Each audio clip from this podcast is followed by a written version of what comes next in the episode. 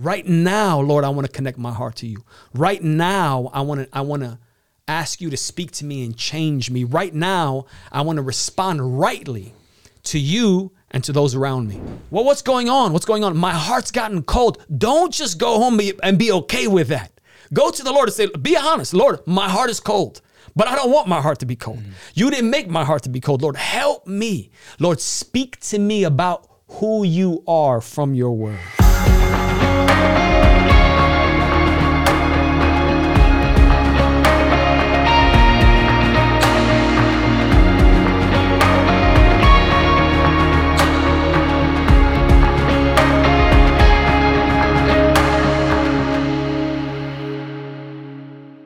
Ne aflăm la un nou episod al podcastului Arise for Christ și de data aceasta avem un invitat foarte, foarte special, în special pentru mine și pentru lucrarea noastră la Arise for Christ. Uh, este vorba de Narcis David Ilie Popovici, care este și verișorul meu, mamele noastre sunt surori. Narcis, mulțumesc mult de tot că ți-ai luat timp să, ne, să accepti invitația noastră. Da, sigur, vă mulțumim că ne-ai invitat. Narcis, uh, tu ai locuit în SUA mai mulți ani decât mine. Uh, țin minte când voi ați plecat, eram mici, amândoi în anii 80. Cred că ai avut patru ani când familia patru, voastră? da. Când ați migrat în, în Statele Unite, uh, ai fost acolo mulți ani de zile și podcastul acesta o să fie în limba engleză, o să punem subtitrări, dar vă încurajăm de pe acum cu toți care ne ascultați să vă uitați până la capăt, să vă uitați la subtitrările care o să fie acolo, pentru că consider că avem un subiect foarte, foarte important.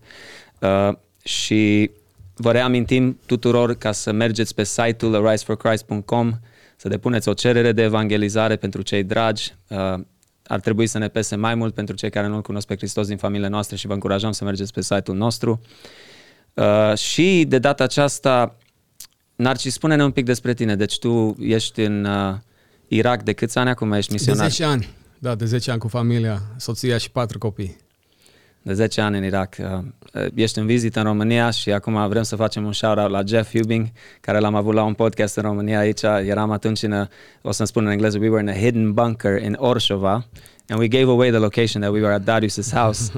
But this time we're, we're in a hidden bunker in Cluj or in the outskirts of Cluj.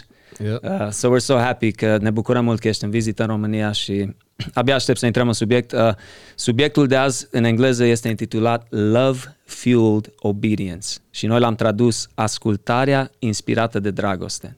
Deci să avem o ascultare de Dumnezeu care de fapt este inspirată uh, de, de dragostea care o avem pentru Hristos. Uh, so we're going to jump in English, if that's okay, okay with you. Da, da.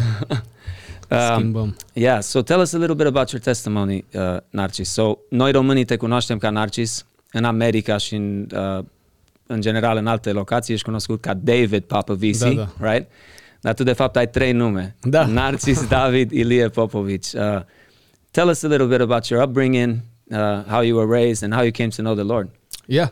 And so cum, cum ai spus, you know, we we uh, transitioned to Chicago, Illinois when I was 4 years old cu, cu familia and we grew up uh, we were the first ones, pioneers, you know, of our family, Krika from both sides, I yes. think, you know, from both sides. Yep. And, uh, you know, from a young age, uh, like like any, you know, and this is true of us as humans. This is human nature. You know, the human being was was created to to live from a place of from, from a place of the knowledge of God. That's how we were designed, and anything that does not live according you know, according to the design in which it was intended to live is, is a broken thing. And so we're broken by sin.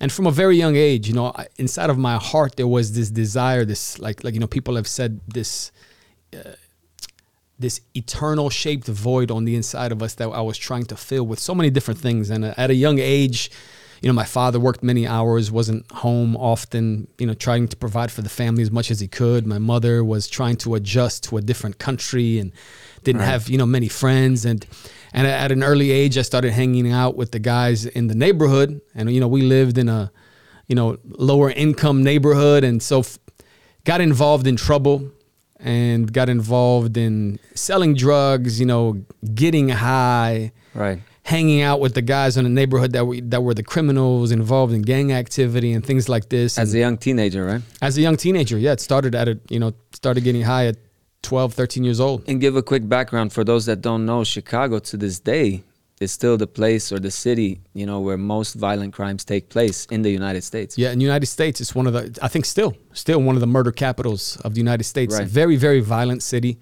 big gang culture. And I think young men often what they, they try to find belonging, they try to find a sense of family, they try to find love. And it's it's the devil's deception, but nonetheless, that was the life that I was living as a young man. And it was shaping my paradigm, my, my view, my lens on life until I had a radical, life transforming uh, encounter with Jesus. Right. And uh, you know that first day was a two-day encounter with Jesus. I've shared this different times, and to this day, the most powerful experience with God I've ever had. I've had many powerful experiences with God since, but I can't.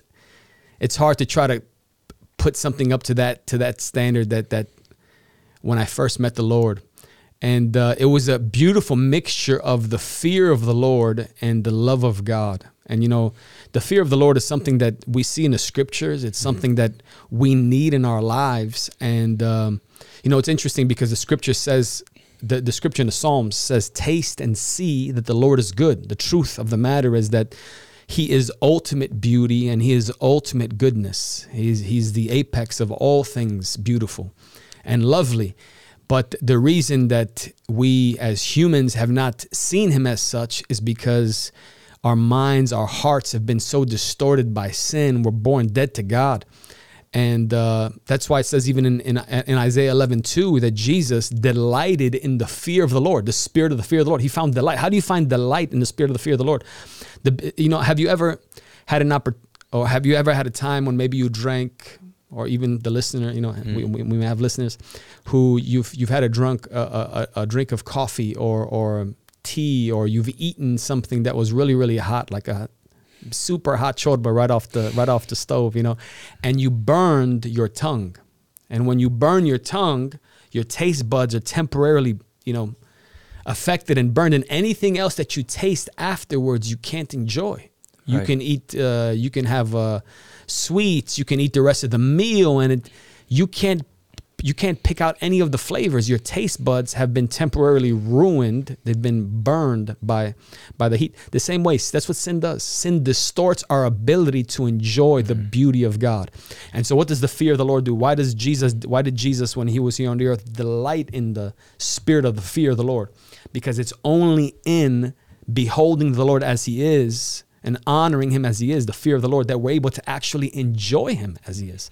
And so the fear of the Lord shook me. I mean, shook me powerfully down to my core. I when I recognized for the first time that I am a sinner and I deserve hell. I deserve hell for my own crimes before God. Not because God is not good, but because God is good. I'm not good. But that second day is what transformed me. And when I woke up and I was so moved by the love of God. The love of God was poured out upon me, and that judgment seat encounter the day before had prepared my heart to really see Him as He is. Right, And, right. and, and His love and His mercy washed me, set me free. And from that point on, it's been 24 years, 24, yeah, 24 years. I've been walking with Jesus for 24 years. Yeah, that's an incredible testimony, man. How the Lord spoke to you in such a personal way and encountered you. Um, what what followed after that, Dave? Yeah, so after that, you know, I, I joined the local church there in Chicago, and uh, soon afterwards went to Bible school. I was there for three years, got married. Mm-hmm. You got married super young. super young. Yeah, I hadn't even turned 21 yet. I've been married 20 years now. Wow, You're a veteran, bro. yeah, 20 years. I only got 12. Yeah, and and uh, and then uh, started serving there in our local church in Chicago. I was on staff at a local church, and um, responsible uh, for overseeing outreach and world missions, and also helped start a college age ministry there. And the Lord started speaking us, started speaking to us a lot more about world missions, and we ended up moving over to northern Iraq in 2012, the end of 2012. Right. One of the things we I spoke about with Jeff, you know, when when we mentioned you, you know, he was your first youth leader. Yeah. I think he may have been the first person that uh, invited you to preach, right? If I'm not mistaken. I think in the, so. In the context of a local yeah, church. yeah, I'm indebted always. He he gave me two books that changed besides the Bible, two books that changed my life and helped to really shape my lens on on the kingdom of God. He handed me two books right after I got born again. okay. Which The one? Cost of Discipleship by Dietrich Bonhoeffer and Wow. The Pursuit of God by A.W. Tozer. Oh man. so it's I feel like I got I got I got ruined in a positive kind of a way, you know. So it's yeah. Right. We always spoke to, about the fact. I mean, when me and you would talk, just about the fact that God gave you the grace to be around really like more radical believers from from early on, right? Which which helped you, uh, you know, develop uh, uh, a love for the Lord. You know, maybe in some ways, maybe a little faster. It was a faster process than it is for some believers, where it takes maybe a little longer. You know, depending on different variables. But uh, you know, one thing we, we I spoke about with Jeff was the fact that I mean, you were delivering pizza. You were working, you know, dead end jobs, if we could call them that. Right at the same time, you were raising a young family. Yet you made time to disciple other people even while you were delivering some, some of those pizzas. I'm thinking about Frankie and other people. You know, you you made time. I mean, while you were delivering, you know, you you made made the most of it. Hey, come on a drive with me, and I'll, you know, pour into them and stuff like that. And I remember visiting Chicago, and by the time you went to Iraq in 2012, uh, you came to. It had been a few years since I brought you over to the Romanian community, where you started, you know, uh, pouring into the Romanian youth in different Romanian multicultural churches and uh, you had also been in many countries on short-term mission trips, right? Yep. Wasn't it like over 20 countries? Yeah, like between 25 and 30. Yeah, between 25 yeah. and 30. So you did a lot of short-term missions in, until you felt, you know, the, the call of God specifically yeah. on Iraq, right? Right. Uh, so if you want to share a little bit about Iraq, what you guys are doing there, and then we can jump in the subject. Sure, yeah. So, you know, and, and we're grateful to God, you know, for all those years, you know, God prepares us and, and, and walking with him and and so all the things that we were doing people ask us all the time you know what kind of things are you guys doing in iraq? And really it's the same kind of things that we were doing in chicago when we were there. You know like it's it's it's all part of god's process.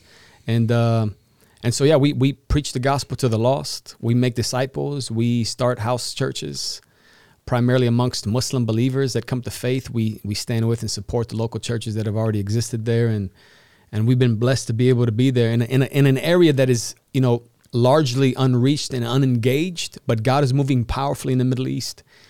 It's one of the last frontiers that we believe god is god is going to pour out his spirit in real powerful ways just like he has in you know the western world and even in the you know the parts of the world that were seen as like invincible, like you know, like the Iron Curtain, the communist like it's just world. not going to happen. Huh? We've seen what's happened in China, you know, in Russia, in Romania, you know, in the communist bloc nations, where God has poured His Spirit powerfully and is going to continue to. And so we believe God is doing that in our days and will continue to before Jesus' return in uh, in the Middle East.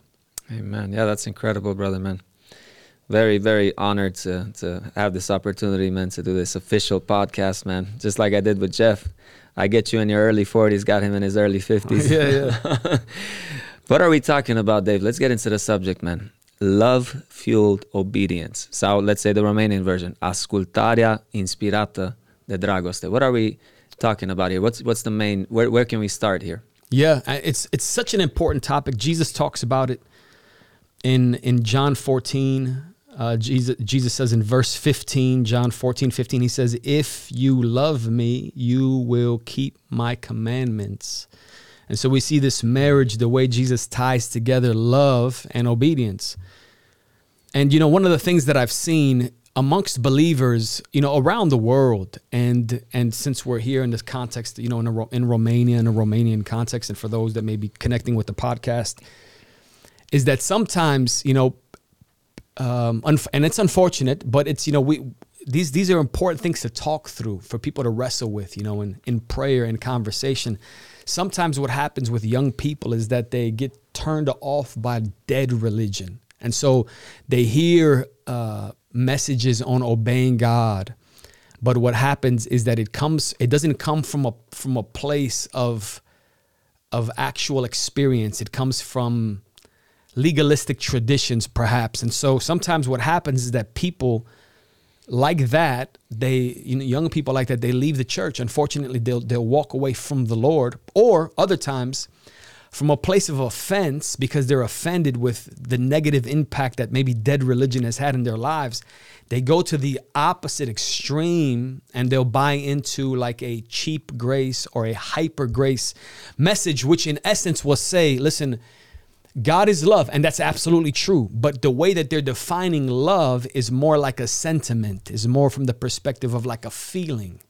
So I, I, I feel that I'm loved by God, and that's enough. He doesn't He doesn't want anything from my life because that would be, you know, works and legalism and God is after love and he's after grace.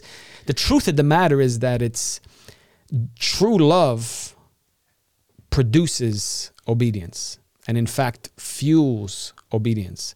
Obedience without love can tend to lean towards legalism and dead religion. Love that is not married or connected to obedience mm.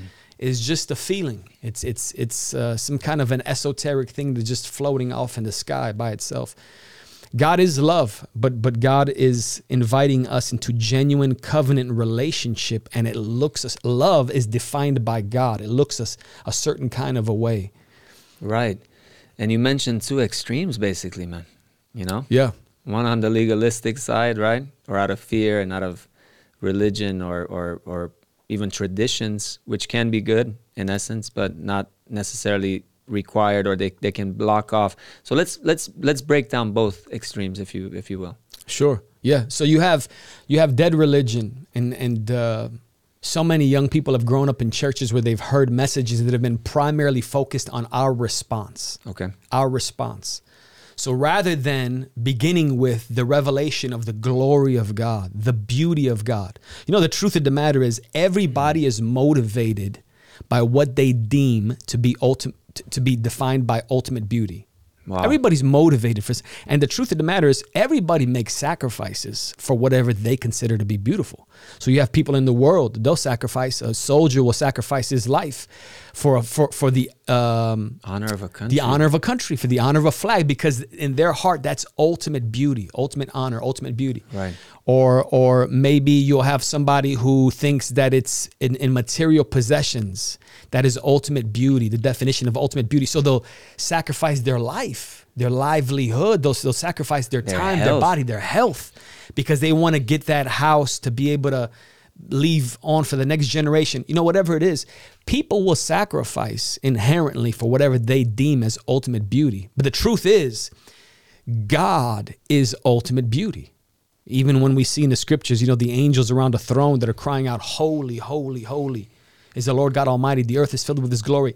What they're, what they're saying in essence is there is no reference point for someone like this one who sits upon the throne. He's beautiful. He's, he's beyond what our minds can comprehend. You know, and so rather than beginning from that place of magnifying and exalting the glory and the beauty of God, people have grown up in churches where the messages are 99.9 focused upon your response and a measure of obedience that they don't feel like they're empowered, they don't have the capacity or the inspired power of the Holy Spirit within them to be able to keep. And what is it unto?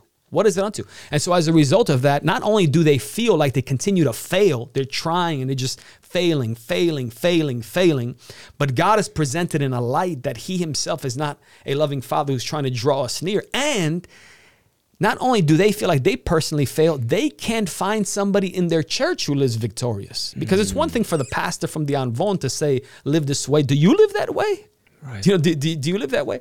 And and obedience is a twofold, is, is a two-sided thing. Where on the one hand, it's saying no to lawlessness and to sin, but on the other hand, it's saying yes to righteousness and to the character of God. Mm. And so when when they're in this crisis where they're not seeing the, the, the truth of this lived out.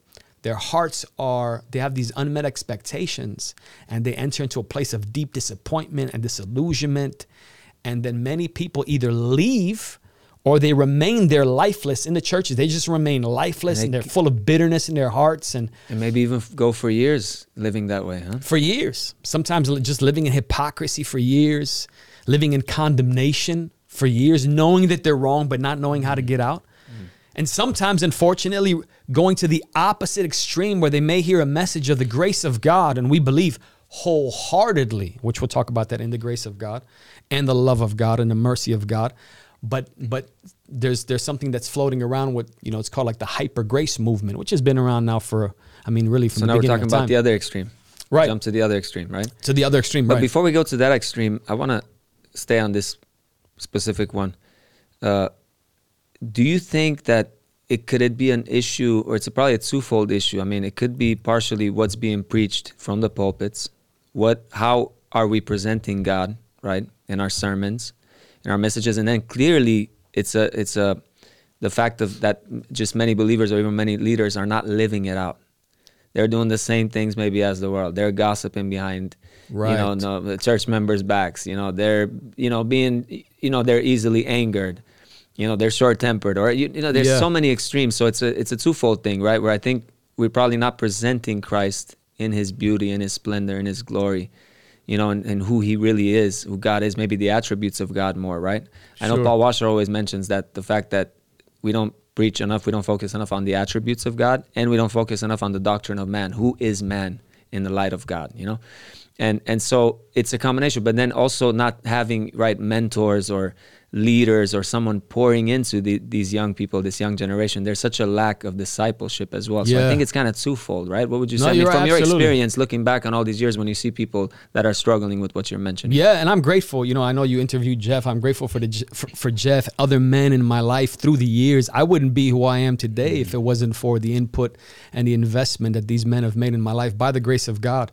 It's That's absolutely powerful. true. You know, we learn more from watching than we do just from listening. It's one thing, you know, we we have we both have children. You could tell your kids one thing, but they learn a lot more from watching you than they do from listening to you and it's the presence of the spirit of God that transforms a human life. It's it's the it's the presence of the character of God and his glory and his spirit inside of somebody that is willing to reach out and relate to you that impacts you and inspires you and and and makes it possible for the grace of God to tap into your own heart in deep ways. And so absolutely that's true. You know, we need we need that and we need people that are that live that really we need people that know the Lord, that actually know the Lord. You know, one of the things that I tell my kids all the time don't assume that because somebody's in church in a leadership position that they're actually born again. And I know that might may be shocking for people. People be like, wait, what? That's kind of extreme, brother. Listen, yeah, that's that's an extreme statement. You know, you're one of those legal. You know, but the, the truth of the matter is, listen, a transformed nature is evident. It's not just on the one hand, it's what you don't do, meaning you don't live like the world. But on the other hand, it's it's who you are. God's spirit is on the inside of you. There's a transformed life where you you are increasingly more so beginning to look like Jesus. We look at the fruit of the spirit in Galatians chapter 5. That's what Jesus looks like. He's kind. Jesus is kind. So we can't blame it on our culture. Well, we're just like my youth. Jesus is kind right? We can, we can't hide behind our theological, you know, uh, echo chambers or whatever the case may be. Jesus is love. Love lays down its life for his friend. Jesus is patient. We can't blame it on our circumstances. Well, you don't know my cir- no, no. Mm. Jesus is patient. The presence of God in a human life, that's what transforms people that come into contact. People are transformed by the by the presence of the Holy Spirit. And that's what gives power to our words when when we speak.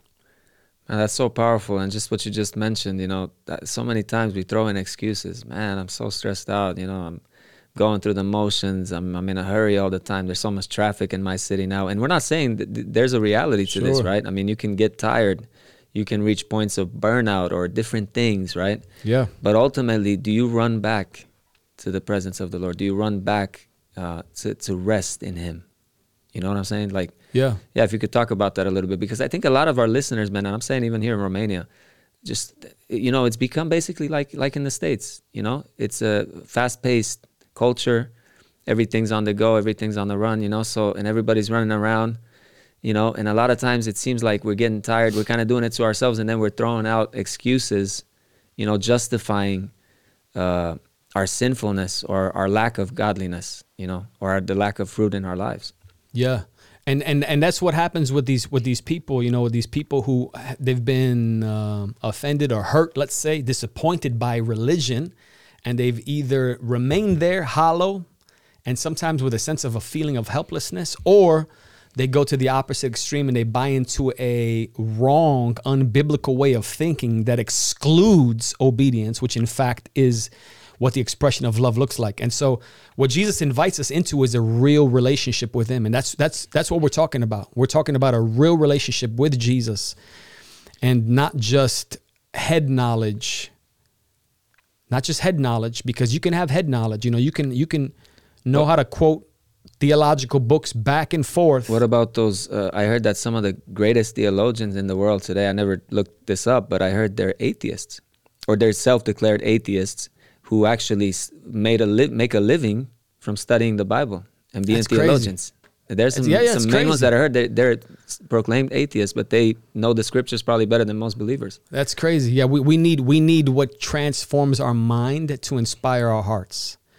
To inspire our hearts, you know, and that's what Jesus is talking about in this passage. You know, it's hmm. interesting that wh- what we need more than anything is to proclaim a gospel that magnifies Jesus and then call men to respond. Hmm. And that's so d- a dead religion focuses 99% of its effort on human response, but human response in response in response to what? what are we question. what are, what are we responding to? We're responding to the revelation of the glory, the beauty of God revealed on Calvary. And what that says to us and what that said to, to church history and to human history for the last 2,000 years, which will be celebrated forevermore before the throne of God. It's, some, it's the greatest event in human history, what the cross speaks to our hearts. And so that's what we're responding to. And that's why we say it's, it's, it's um love fueled obedience because when we start with the revelation of the glory of God, the heart is enamored. The Spirit of God works inside of the human heart and enamors it with the beauty of God. And like we just talked about, men will give their lives in sacrifice for what they deem as ultimate beauty. What do we see in the scripture? There's a guy who's working in a field, and when he's working in the field, in Matthew 13, he finds treasure in the field. And it says, For the joy over the mm. treasure, it's not his field. So you can't just walk out of the field. There's other workers around. You can't just walk out of the field, the treasure, like, oh, I'm just going to take this with me. No, no, that belongs to that piece of property. It's, it's who knows how long it had been buried there. But he, he's working in that field. He's, he's digging in that field and he's like, wait a minute. I'm going to cover this back up. For the joy over what he found, Wow. he goes and he, he sells everything he has so that he can go buy the field. So men men make great sacrifices for what they deem to be ultimate beauty. Jesus through the gospel reveals to us Jesus is ultimate beauty. He is holy. There is none like him. And so when when we see God as he is, we are now provoked to respond with all of our lives. Jesus says, "If you love me, you will obey me." Wow, wow, powerful. Let's jump uh, to the other extreme. Let's talk a little bit about the hyper grace extreme of the coin. I mean, it's a huge issue. You know, Dr. Michael Brown wrote a book on it Yep. entitled Hyper Grace. he was he was actually the director of the Bible school that I went to back when we were in Bible school. Yeah, All right, shout out to Michael Brown. yeah. uh, great. the Line of. Fire, yeah, uh, podcast. amazing. Uh, but the reason why he even wrote the book and why he's been calling it out, not just him, other other leaders as well that have a more public platform, is because it is an issue, and we have mainstream teachers, preachers preaching a hyper grace, you know, which you can actually equate to a cheap grace. Yeah. So talk about that It's not true that- grace. It's not real grace. Exactly. So Yeah. let's speak a little bit about that. How some fall into that extreme, whereas to it's completely the opposite of the legalistic, you know, uh, more traditional or uh, every you know habitual thing. Yeah, yeah, for sure. And one of the things that I'll say even before that is so important for us as believers to not res- to not uh, respond to extremes in an in an unhealthy way. What do I mean by that? So if the guy who grew up in a in a dead religious church and he heard obey, obey, obey, obey, obey, but it wasn't anchored in the revelation of the glory of God, you don't throw away the word just because somebody has misdefined it or misapplied it. Right. Just like if you're in a you you're watching somebody in a hyper grace camp, like the grace of God, the great. We're like, oh, we don't want any of that grace stuff. Like, no, no, no, wait a minute. They don't own the the word. God defines The counterfeit doesn't Yeah, yeah. know the real thing, Exactly. right? So it's, it's so important because the human heart, we respond in offense so quickly to things that we feel are wrong, but we want to we want to respond to the scriptures. We don't want to overreact to people. And that's what we're talking about. People that overreact in a negative way because of offense and disappointment, unmet expectations, rather than just going to God. You know, we can't res- you know, we can't react wrongly and so Yeah, I once heard someone say that if you take scripture out of context, you can almost make the Bible say whatever you want it to say. So a lot of times, you know, a lot of these these these guys who who you know preach the hyper grace, they'll take certain passages out of context, or they'll Yeah. only focus on a few verses, but ignore the rest of Scripture, right? Yeah. So how do how do you think some fall into this extreme, or from I- your yeah. experience? I think it's I think it's it could be many different reasons. I think it could be I'll throw out a couple different scenarios. Okay. I think it could be maybe these guys and some of these guys are not actual believers in Jesus. You know, like uh, they've never really had a life transforming experience. Once again, I'm not saying that they're not, but it's possible. Sure. Uh, another reason could be that they have been hurt, and as a result of their own pain, they've run not just the peop, the church, peop, the people who are joining the churches, but they themselves, the people who started the churches, they themselves have instead of going to the Lord with their pain and their hurt, of trying to obey in their own power and their inability to, mm. rather than surrendering to the grace of God and the power of God and the love of God, so that they can walk in genuine depth of relationship that produces obedience. Right. They've they themselves have overreacted and and begin to teach something that is not true. And so some some of these guys do it intentionally, maliciously, I believe. God sees the hearts. Others they themselves are operating from a place of pain and hurt. And hurt people, we have a saying in the United States, you know, in, in English, hurt people will end up hurting people. Mm. And so it's, it's very important that when we wrestle with the scriptures as, as believers in Jesus, we have to, we're going to be held responsible before God for our individual lives and then for the ways that we've led our families, et cetera, you know, have, have, have lived as a witness in our communities. But we have to look to the scriptures as our example. You know, what are, what are these guys saying? You know, why are they saying these things? Is this true? You know, is it true? And so uh, the, this idea of this this hyper grace message is is it's number one, it's like the the dead religion, but in a different way. Because again, it puts the focus primarily on us. So the the guy in the in the in the legalistic camp says it's all about you, you got to obey. But what am I responding to? The other person said it's all about you. You're the greatest thing ever Right. right? It's like a self help. You're Put great. You're great. pedestal. There's nothing as good as you, and you're great. And God does, does all these things for you, but it's you. It's really it's you. Both of them are not Christ exalting messages. They're not anchored in the revelation of the beauty and the glory of God in Christ. And so that's why we that's why we re, we reject it is because it's not actual grace or biblical grace that empowers us to live according to a real covenant relationship that we see mirrored in the scriptures. Right. You know, I'm thinking about you know that that cheap Christianity that was that was popular at one point. Maybe it still is, where you know it's like come to Jesus. I know you have a good job. I know you have a nice house. You have a beautiful family, but you still need Jesus. You know, he's just kind of the cherry on top of that cake. You know, Right. Like he's just a, an an additional you know benefit. Uh, when it's like, and I was thinking about you know that famous. You had a famous little uh, short clip on YouTube. I think many years ago, the cross and Pentecost. Why don't you talk a little bit about th- that concept, you know, because I think it brings such a good balance between the two extremes, you know, how important it is to, to live a cross-centered Christianity, Christianity or Christian life and to understand also the Pentecost and how dependent we are on the spirit, you know, and Yeah, and the wanna- two and the two work hand in hand. You know, it's it's so important that we have a cruciform vision of God. You know, it's God reveals Himself to us most explicitly through Jesus on the cross. We can understand what God is like through the cross. We can understand that God is holy because His Son had to pay the penalty of death to that degree. We can understand that God is loving because He was willing to. God in Christ reconciles us to Himself. And so we understand the love of God, just like we understand the holiness of God through the cross. We can understand the value of a human soul through the cross. We can understand the wisdom of God, that God doesn't, the way He chooses to conquer evil is through the humility of the cross. It's not through the pride and the strength of man. And so we, we, we learn, it's our lens on life. We, we can understand what, it, what cruciform living means. That's why Paul goes to, to Corinth, the city of Corinth, and he, he's, he's ready to address all kinds of misunderstandings and misapplications of truth from relational issues to doctrinal issues to legal issues, all kinds of things, wrong doctrine. And he begins by saying, When I came to you, I determined to know nothing amongst you except for Jesus Christ and Him crucified. Right. Meaning that I, I was going to give my attention to Jesus and what God speaks through his son, through the truth of the cross, so that I can, with the wisdom of God, be able to see things rightly and divide things rightly amongst you.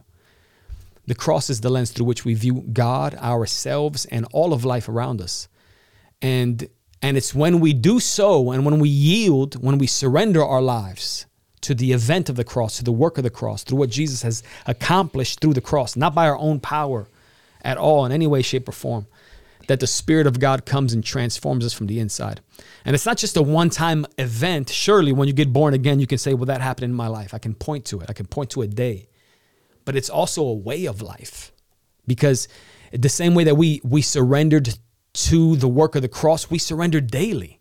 It's, it's a daily recognition that I cannot in my own power, Lord, in my own power, I can I surrender to what you alone can do.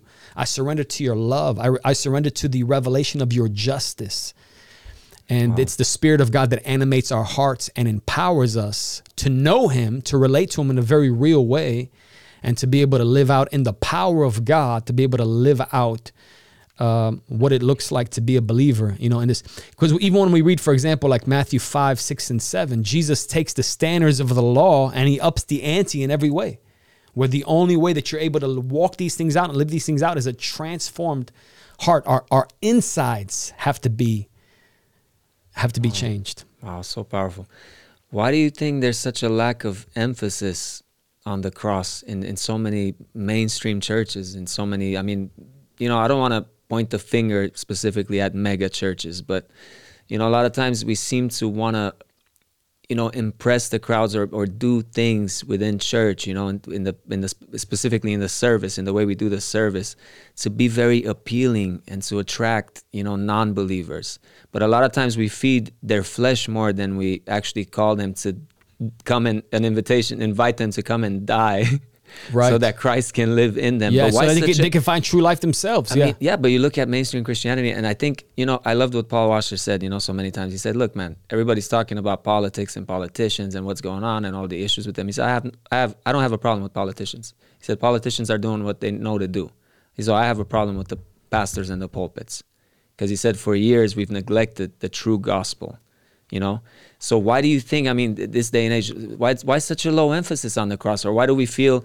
Why do most feel like, yeah, the cross is good? Now, you know, now you, you yeah believe in the cross, you know, believe in the gospel, and then once you do, you kind of graduate from that, right? And it's not a daily thing that you mentioned. Why so many? I mean, we're talking about leaders that finished Bible school and that have Master of Divinity degrees and doctorates and so forth. Why such a low emphasis this day and age in the 21st century? Do you think the culture you know, has has reached such a point where it's infiltrated, you know, the church more than it possibly should have, or yeah, I think it's I think it's so many different reasons. Yeah, you know, at least some of them. Let's touch on some. Sure, yeah, it's so many different reasons. Some of these guys just bad theology. Mm. You know, they're just following the trends.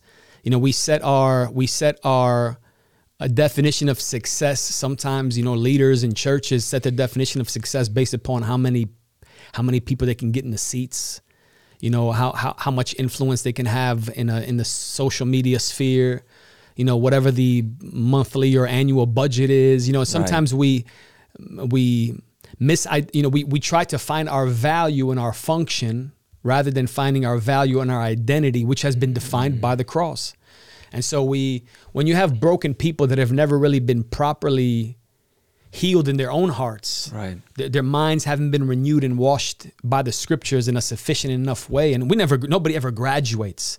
But I, you know, sometimes, you know, we, we, we, we put people in positions that maybe they shouldn't be in those positions yet. You know, we, we, we, we want people to genuinely encounter God in a deep way. We're not looking for professionals in the pulpit. We're right. looking for broken men, broken men who have recognized that they are not able in their own power, who, who lean heavily and deeply upon the person of Jesus, who love him, whose lives are defined by accepting his definition over their over over themselves and over their lives, and who who have seen his beauty, who've been transformed by his beauty. I mean, listen to the words of, of David in Psalm 27 when he's he's running for his life. He's trying to escape Saul, who has at that point what would be like the special forces of Israel. I mean, right. can you imagine like the special forces of Scary. any particular, and you're living in the country seeking to track you down and kill and, you. And kill you. And in the midst of it, not only is that, but it's even more complicated because it's his father-in-law. So not, there's not just like, are you afraid for your life, but there's so much pain and wounding. And then your wife, what is she? Where is she at? But in the midst of it all, you would think David would be thinking about so many different things. You know what he says in Psalm 27? He says, "There's one thing that I have sought, that I desire, that I shall seek." That I may be in the house of God to behold your beauty, to behold the beauty of the Lord. That's that's the context. This, the context of Psalm 27. Anybody can go read it. Psalm 27. The context is he's running to escape for his life, but as he's running, running through caves, he can't but stop thinking about the fact that God is amazing. God is he's beautiful. We need men like that in the pulpit. We need men that have been that that have been so overwhelmed by the beauty and the glory of God as they've as they've beheld it in the cross, as they've meditated on who is this God that would do this? Who is this God? Who who is he? And they've they've sought it out in the scriptures. They've waited on the Lord in silence. They've in prayer and fasting. They they love him. Lord, I need to know you before I need to be a professional preacher or, or a leader of a ministry. God, I'm not those things don't define me. Those things are not ultimate to me. What's ultimate to me is to know you and be known by you and love you and offer you my life. If that means that I pastor 5,000 and live till I'm 80, whatever gets you glory. If that means that I pastor 50 and die as a martyr in, at, at the age of 30, Lord, whatever gives you wow. glory, it's really just all about you because I've seen you. And it comes from a place of joy. It's not dead religion where I'm trying to motivate myself into it. Men will make great sacrifices for what they deem as ultimate beauty. And there's none as beautiful as him. This is what we need. This is what we need rather than, you know, what if, if you're aiming at the wrong target from the get go, you have no hope. I think sometimes the target that we present for young preachers and you know Bible school students is is not at all what God considers as ultimate. Wow. Uh, that's so powerful, man. I'm thinking of uh, Gurnall. I think it's William Gurnall. William Gurnall, yeah. Okay. He wrote The Complete Armor of God, right? Which was a very thick book. Uh, David yeah. Wilkerson wrote an abridged version, or he abridged, you know, version. He was so moved by that book. Leonard Ravenhill presented the book to Wilkerson when they worked together at Teen Challenge, I think in the 70s, if I'm not mistaken. Charles Spurgeon, the Prince of Preachers, mentioned something interesting. He said if he was ever left alone on an island, obviously the first book he would want to have with him, you know, would be the Bible. But he said the first book after the Bible, if he could only go there with two books, number one would be the Bible. The second would be the book, The Complete Armor of God by William really? Who was basically okay. a Puritan that lived in the 1600s. But here's the, the shocker what you said. He pastored I believe, a smaller congregation in some village, you know, in England for like, I want to say something like possibly 50 years. And he was basically outside of that book, he was like unknown. He wasn't like amazing. He wasn't like some of the other Puritans like Owen or Brooks or Watson or Bunyan, right? Where he was, you know, known by, by, by the public or by the country and by the world. Yet he wrote that book that Spurgeon read a few hundred years later and said that would be the most important book wow. outside of the Bible for any Christian to read.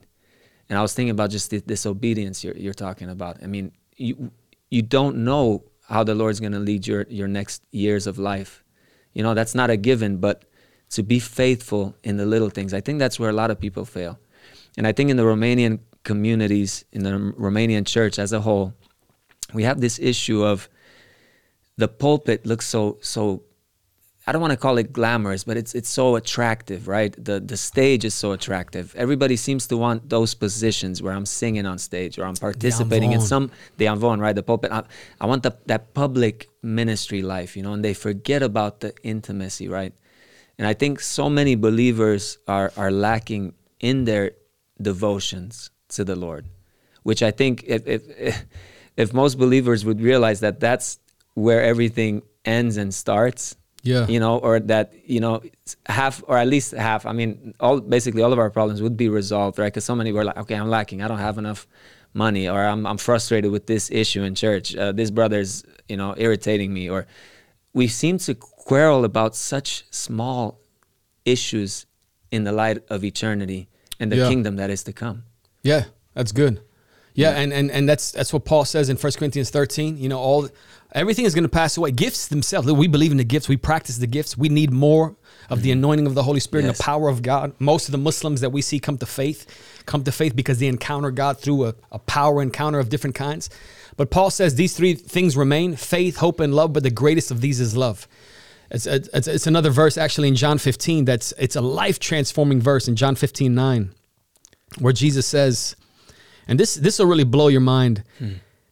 Uh, Jesus says in, in John 15 9, as the Father has loved me, or in the same way the Father has loved me from eternity past, so I have loved you.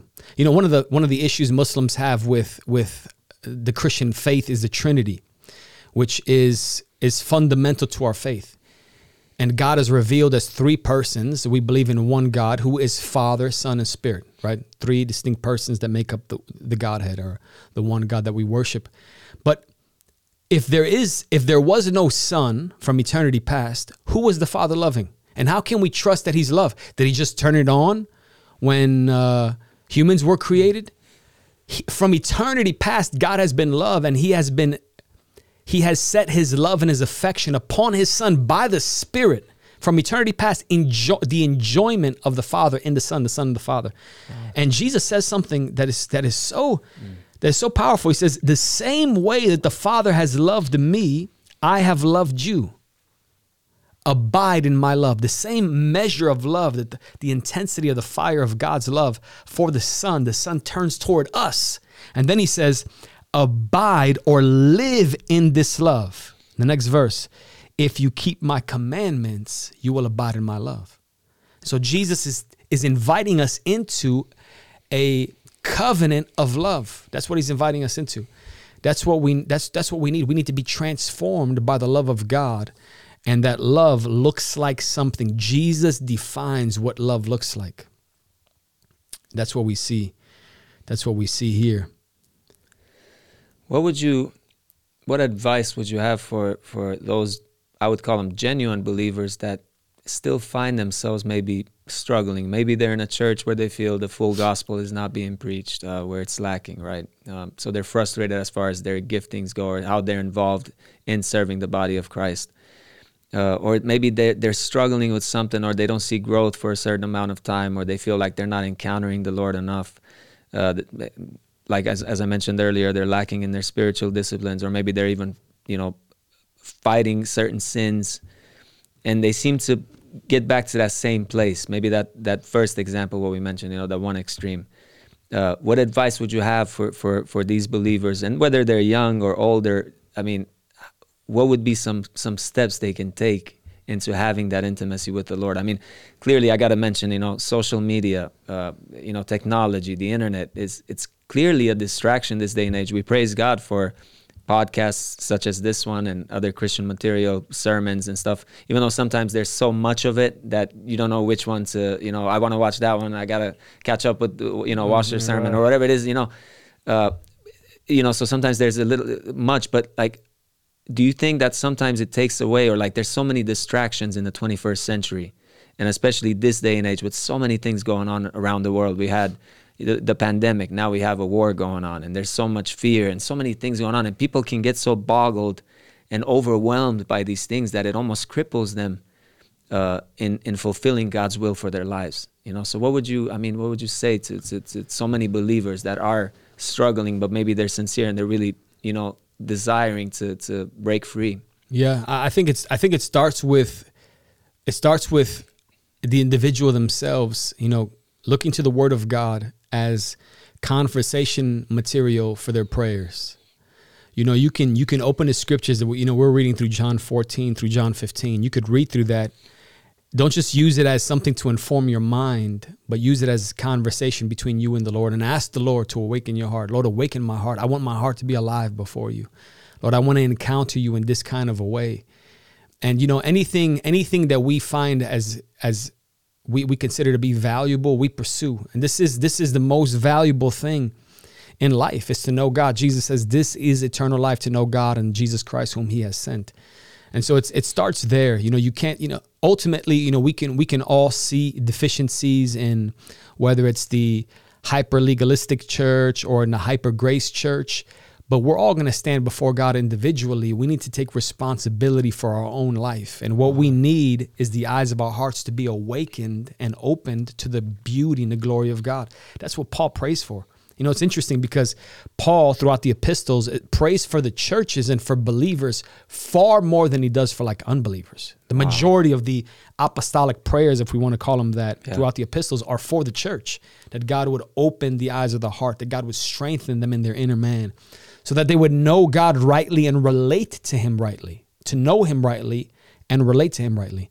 And so more than anything, we need we need a um, a fresh vision of God as as he is not as he's been made out to be or not based upon our feelings or lack thereof, but as he is. We need to search the scriptures and not just for head knowledge, but turn what you read into a conversation between you and God and talk to God. And I would encourage the listener yeah. to find time in their day, find a time in your day where there's no distractions, where you mm. shut off your phone, where there aren't, you know, wh- wherever you need to go. It, maybe that's in your car if you don't have a place. Maybe that's in your bedroom, wherever that is, where you can talk to God. You can have a conversation with God from the scripture. You don't know what to say. You read through the scriptures, God, I want this to be real about me. I want to know, you, Lord, what does this mean? Lord, I'm reading this that as the Father has loved the Son, so you have loved me, and to abide in God, show me how the Father loves the Son. How do you love me? Through the cross, Lord. How do I abide in your love? If you if you obey me, you will abide in my love. Lord, help me. What does that mean, Lord? Open my eyes to see your beauty. Our prayers are, are geared towards a revelation of God. That's our greatest need is to see him clearly. Because it's as we see him clearly that we are enabled and empowered to obey him and to respond rightly. And so after that, I would say, don't just stop there.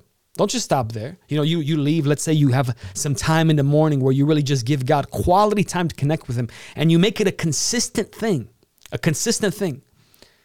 Don't just stop there. Throughout your day, I would say every time you feel like your mind is straying off and going off, you catch yourself, offer God a 60 to 90 second prayer.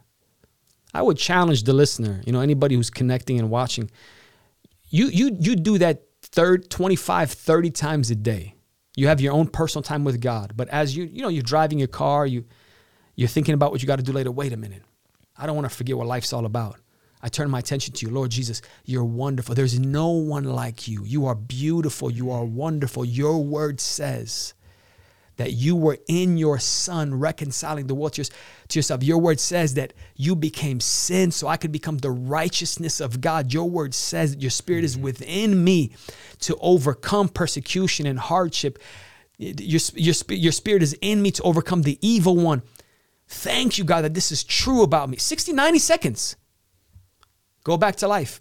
Anybody could do that. You may you can't take 20 minutes off at your job and be like, sorry, boss, I need to. You can you can go to the bathroom or walk on down the hallway and offer God all of your attention for 60 to 90 seconds. You do that 25 to 30 times a day. And I will I, I will go ahead, I will go this far and say, I promise you, I promise you that in time, I don't know how long it's gonna be, it may be days, it may be weeks, I don't know. But something will begin to change inside of your heart the Spirit of God will come and rest and live within you, and, and the eyes of your heart will be open to see the beauty of God. And when you see His beauty, you will sell all that you have to buy that field. You will say, Lord Jesus, there's no sacrifice too great. Lord, is my phone a problem? I don't want that anymore because I've tasted and I've seen. Wow. What, uh, uh, my, my taste buds, the taste buds of my heart are no longer scarred and burned by the sin of this life. Lord, I could taste again. I could taste again. There's, you're lovely. There's no one like you. This relationship that you want me to cut off that was such a hard, that was such a burden. I couldn't do it. I couldn't give it up. Lord, if that's what it takes to give it up to have more of you, I'll do it. Lord, whatever you want, it's as we taste and we see that God is good and the joy that's set before us. What does Jesus say in John 15? I've said these things to you in verse uh, 11 so that your so that my joy may be in you and your joy may be full. Joy comes from obedience and obedience comes in a response to the revelation of the glory of God and the love of God. And so uh, I would say find time daily, number 1. I would say number 2, learn how to abide, which means 20, 25, 30 times a day 60 second increments. A- anybody can do that. Right. And a mom at home can do that. Yeah. With with uh, surrounded by eight kids, you can get away 20 times a day for 60 seconds. 60 seconds. And turn all of your attention or pull out a verse, all of your attention and give God glory. You'll see what'll start to happen in your heart. And then number three, find like-minded people. You know what? The Spirit of God's gonna lead you to do that. He'll lead you. He'll start to super. He'll lead you to find like like-minded people who desire God more than they desire things, more than they desire just the idea and the concepts of God, more than they desire just the form of godliness without the spirit and the presence of God in the midst. Find people like that and begin to pray with them, begin to commune with them, and the Spirit of God will lead you. You know, and then when you start to go places, you'll see the Spirit of God will start to move through you. He'll start to move through you and impact your neighbors, your family, your church. Ah, that is so powerful. I still remember that sermon you had many years ago at Emmanuel Sacramento. You know, that God is looking for one. He's looking for one man. You know, you gave biblical reference, but you mentioned that one life transformed, you know, by the beauty of Christ and by his glory and his power can impact. I mean, just look throughout, uh, I mean, who comes to mind? Church history, right? Individuals that, you know, nobody thought anything of them Sure.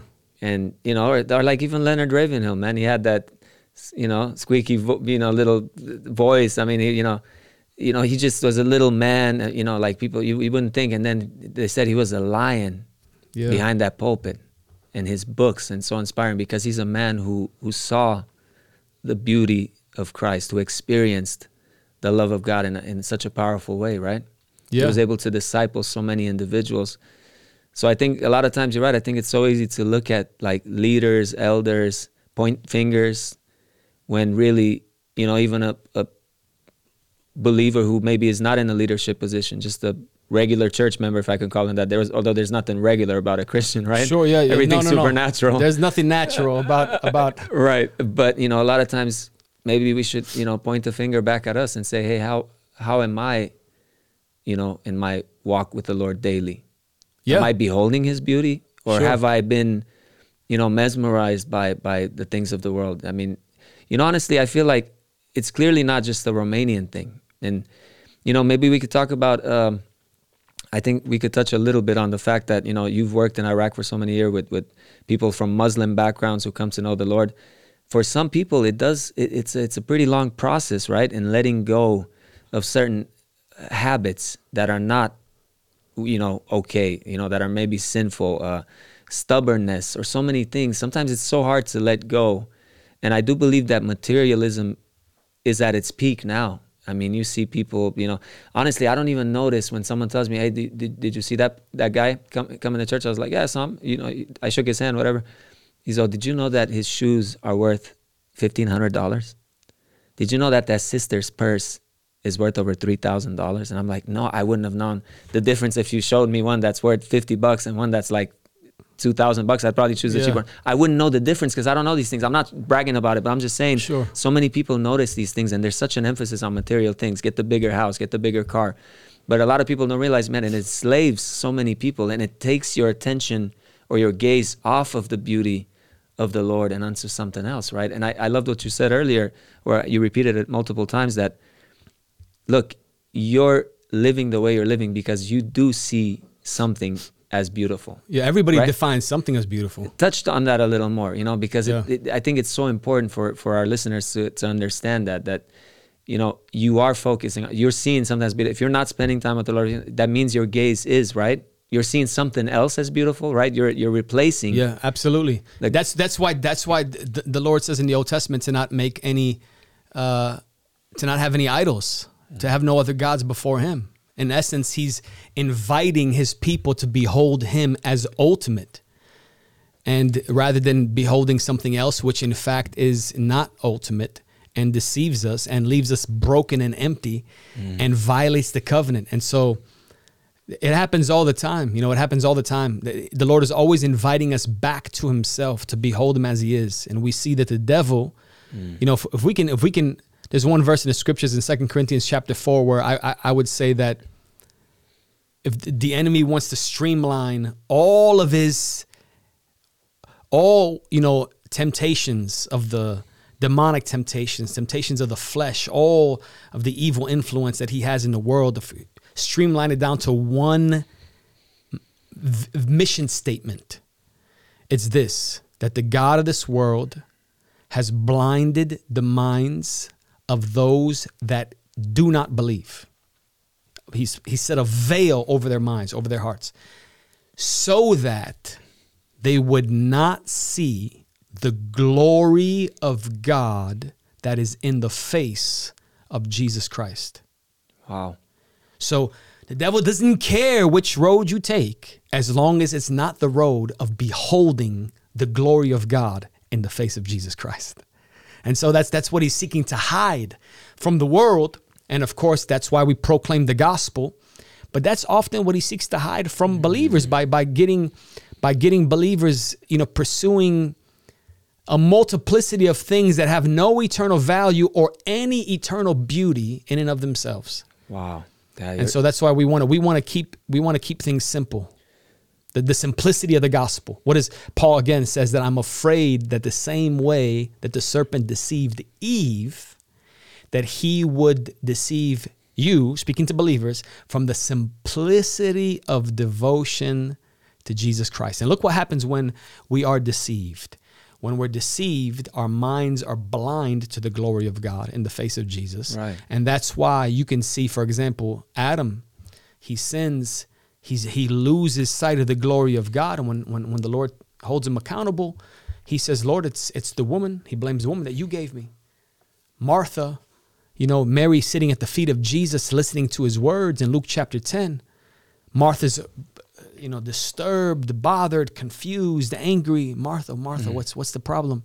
Lord, don't you care that my sister? Again, we see the Lord wrong. We see our, our brother wrong rather than taking responsibility for our own hearts and recognizing, Lord, my heart is dull.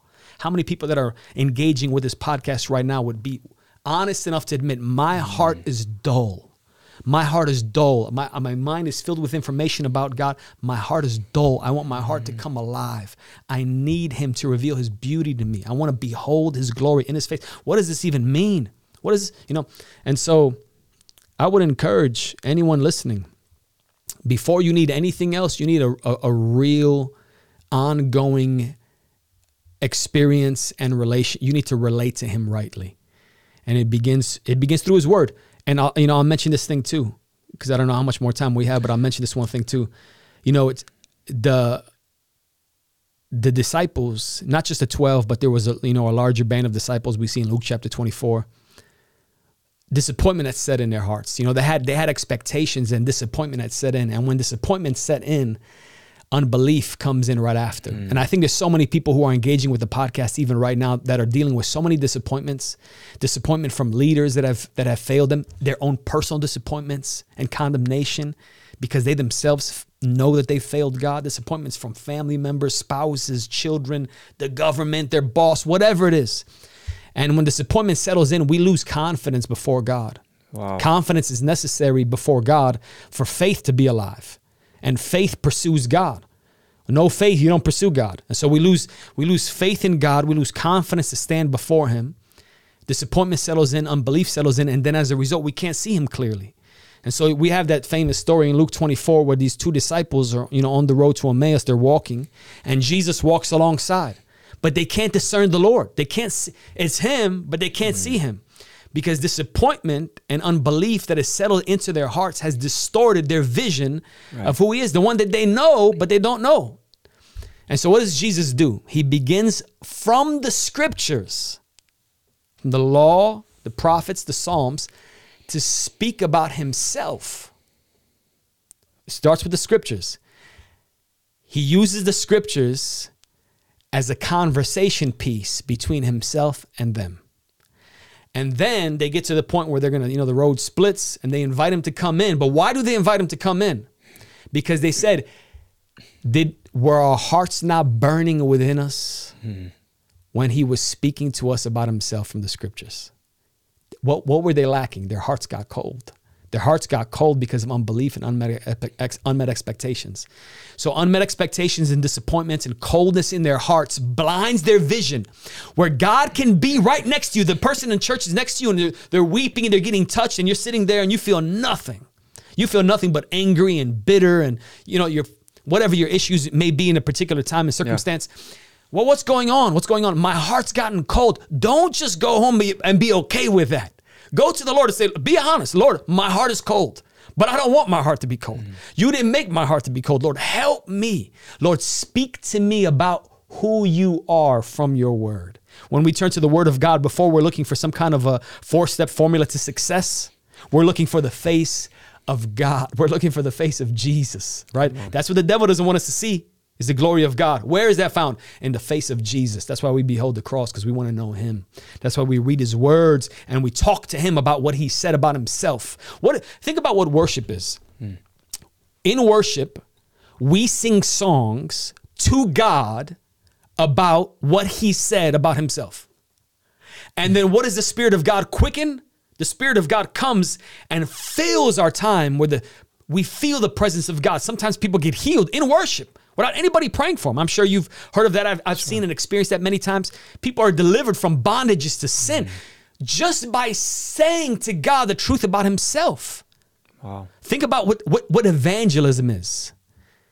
We speak the truth about who God is to someone, and the Holy Spirit comes and quickens that with power. What does the scriptures do to us? The scriptures tell us who God is. And so we we we read them and we let God speak to our hearts. And then we speak back to him what we're reading, and our hearts start to burn on the inside of us. And when they do, when they do, that's when we say, Lord, Lord, no, no, no, don't leave. Mm. Don't leave. I don't want to just say amen and go about my life. Lord, I, w- I want to know you. He breaks bread. Their eyes are open in Luke chapter 24. Their eyes are opened and and uh, now now faith has come back. Because yeah. faith is to what is faith? Faith is not being ruled by what you see with your physical eyes. It's being ruled by what you believe to be true. That's that's more real on the inside of your heart than it is in, in your daily experience. That's what reality is. And so the, the eyes of their heart is open again. We can see him again. We can see him again. That's what we need. We, we need to be baptized in a fresh love for jesus a fresh experience and uh, not just a one time, you know, a one off thing, but Lord, I want to commit myself to knowing you and loving you. And it happens not by me trying harder, it happens by me surrendering to who you are. As the Father has loved me, so I love you. Abide in my love, obey my commands. That's incredible. Yeah, there's so much there. I think that it's just amazing. Um, you know, I, was, I guess one last thought before I want you to, you know, throw in a, a short conclusion on our topic. Uh, you know, I think so many believers are being robbed at the end of the day from what they can experience in God, you yeah. know, and, and from their true identity in the Lord. Uh, you know, I listen occasionally to Shane Idleman. He's a pastor from, uh, you know, Michael Brown has had him on his show. He's uh, really, okay. really big on revival, really preaches amazing, powerful, spirit led messages and he has a title on his uh, a recent podcast that I saw. I, I haven't listened to it yet, but it got my attention because it seemed kind of extreme. He it was a question, you know, at the end of the to- uh, the the subject, and the question was, "Is the bride of Christ being raped?" With a question mark, and I just you know, I, am going to listen to it, so I, I can't say yeah, which direction those, he goes. It's those titles that get people like, I want to. what is he going to say?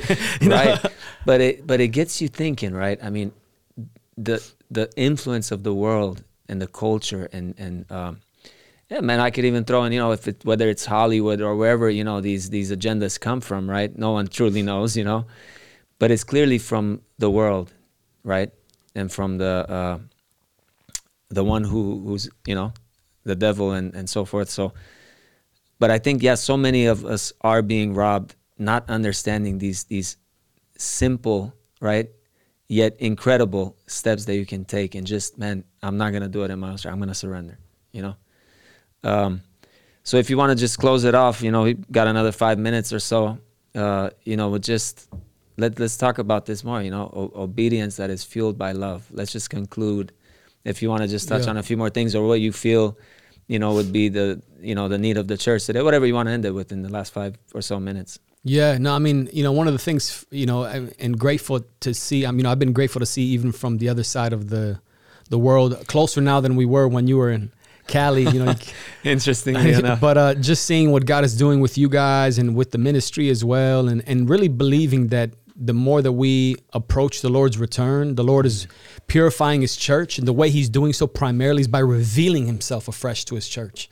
Wow. And so. Uh, you know, I'm encouraged on the one hand, these are real realities that we're wrestling with or we're talking about that that must be addressed. And it's important to have these kind of conversations that you're having on your podcasts and and for people to have leaders to have these kind of conversations, you know, in in their in their um, staff meetings, you know, families to have these kind of conversations. This these are the kind of things that we need to talk about. Right. Talking about Jesus in an open kind of a way and, and making decisions and, and uh, arranging our lives in such a way that he can really be the center of all. But uh, for myself, like you, I'm hopeful. I'm hopeful hopeful for the church. You know, I, I, recognize that around us there's darkness, but I'm hopeful. And the reason I'm hopeful is because I believe the Lord's words. I believe his words mm-hmm. that he's going to return back for a pure and a spotless bride. But at the same time, there's a sense of urgency that, that, that I live with, that we live with on the inside of our hearts, because we don't want to waste our lives. You know, we're, we're hopeful because we trust God to accomplish what He began.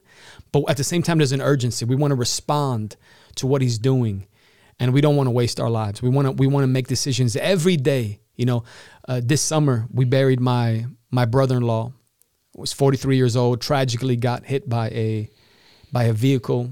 Had you know has 10 children. Nobody expected it. You know, uh, a couple of weeks ago. Uh, fellow believer in, in, in Iraq was murdered in the streets.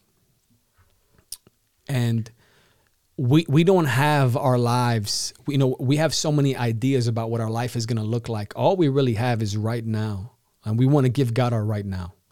We want to not allow fear and anxiety. I think so many people deal with fear and anxiety about the future. They're, they're, they're so busy living a day from now, a week from now, a year from now, years. 10 years from now. Yeah that or living in the past mm. what, the, what, these people did to me and how they hurt me and I can't believe this or, or in the future great financial loss what's going to happen? Or... I had this that in in the moment in the present we're losing our, our right now. And then you add today which is a right now to tomorrow's right now and then you string those together and it's years of our life. And so we want to begin with what we don't want to fret over what we cannot control. We just want to be responsible for what we can control and what we can control begins with right now. That's why Paul says in Philippians 3 I forget what lies behind and I reach forward for what lies ahead. And what right now, what that means is today. I have today. I can't worry about what happened last week and last month, and I can't predict or have control over what's going to happen next week. I have right now. Right now, Lord, I want to connect my heart to you. Right now, I want to I want to ask you to speak to me and change me. Right now, I want to respond rightly to you and to those around me. And love, it, you know, love transforms the human heart. And that's what we need. We need the love of God to transform our heart. We need the love of God in our families. We, as husbands, we need to relate to our wives with the love of God. We need to raise our children with the love of God. We need to be the kind of men and leaders in our community that is, that is mm that is filled and animated by the love of God. And when the love of God is real on the inside of us, we're going to find people that walk in covenant faithfulness to Jesus and his commands. And there you will see the life transforming power of the Holy Spirit at work. And that's what that's what that's what the human heart desires above all things is to see God's definition of beauty. Amen. Incredible cousin. I love you. Thank you so much, brother. I think it's going to bring a lot of help to the body of Christ and to so many believers uh, that follow us and encourage us about this ministry. May the Lord continue to use you, man, your family, give you much grace and fruit, man, for the kingdom out in the Middle East. Love you, bro. Yeah, man. Love you as well, bro. Yeah.